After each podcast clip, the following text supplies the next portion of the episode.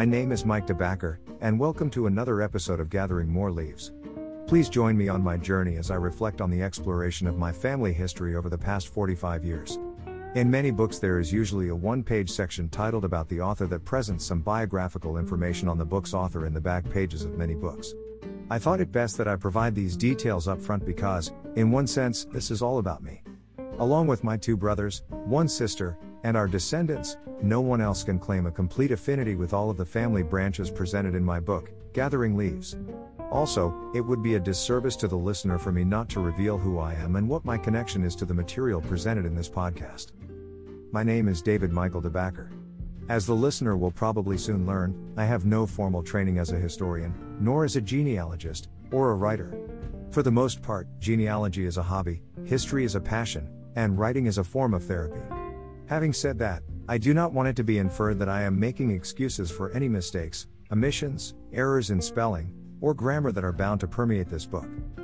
Both of my parents had grown up during the Great Depression and World War II, but they did come from different backgrounds. My father grew up in Nebraska, leading the life of Andy Hardy as the son of a small town doctor. My mother grew up in Louisville, Kentucky, went to high school in Nashville, Tennessee, and spent her childhood summers with relatives in Tampa, Florida. Both of their families were politically democratic and religiously Roman Catholic.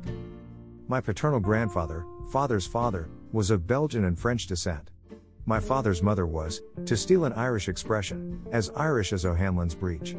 While the family of my maternal grandmother hailed from Ulster, Northern Ireland, on one side and Southern Germany on the other.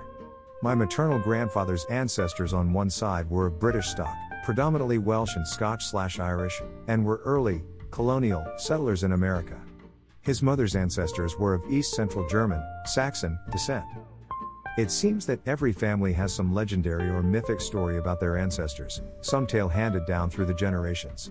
Someone might say, our surname was something else before an official changed it at Ellis Island, or my brother was left on our doorstep by a wandering band of Alabama Coushatta Indians, and we adopted him. When I started researching my family history, I brought only a handful of these stories with me. It was not until after I got deep into researching my ancestors that I came to learn of other family stories that no one in my family had heard before. In my book, I list the legends that I grew up with and the ones that I later learned from others. In researching my family history, did I find any links to royalty? Did I find any infamous or scandalous characters? You will have to wait to find that out. For the most part, I found ordinary people leading lives of quiet desperation.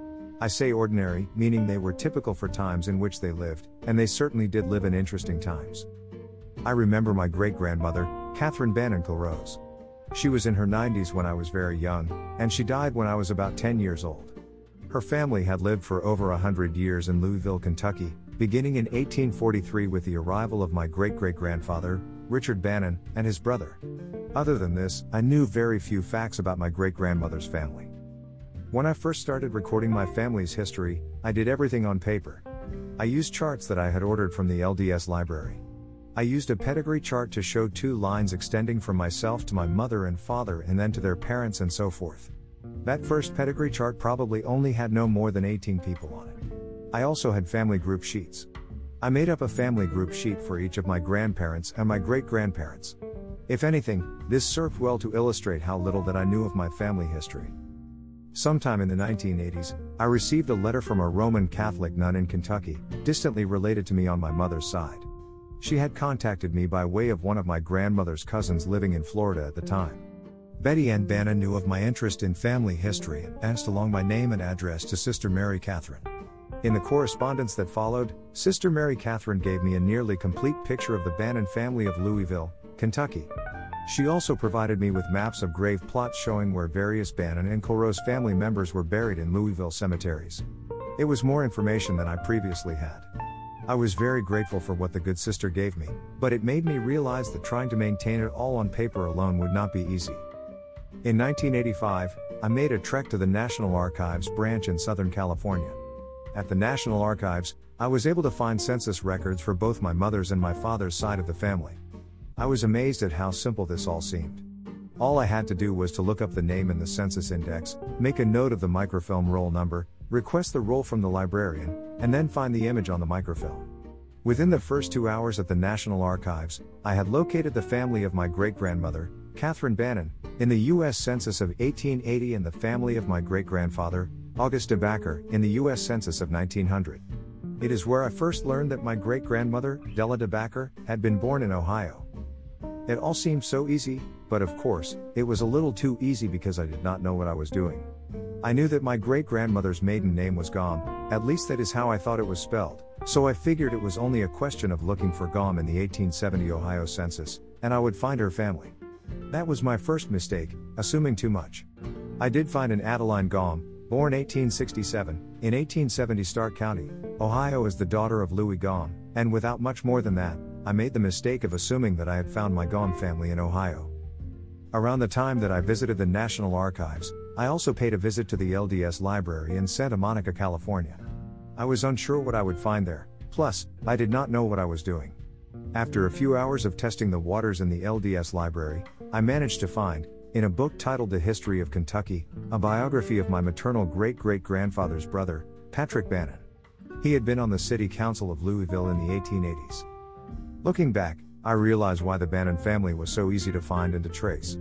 It was primarily because the family had a presence in the city of Louisville from the 1840s, when the Bannon brothers first arrived from Ireland, down to the 1960s, when they moved my great grandmother to Houston, Texas, and placed her in a nursing home. The family operated several factories in the city, they owned houses, attended church, and many are buried there.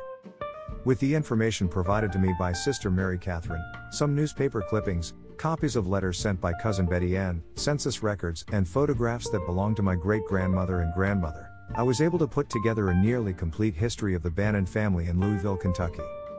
After making the trek to the National Archives and the LDS Library in 1985, my family history research effort search pretty much dried up, and I settled into trying to make my documentation readable and understandable by future generations. Being a computer programmer and interested in databases, I tried my hand at a couple of different methods of maintaining the information I had collected.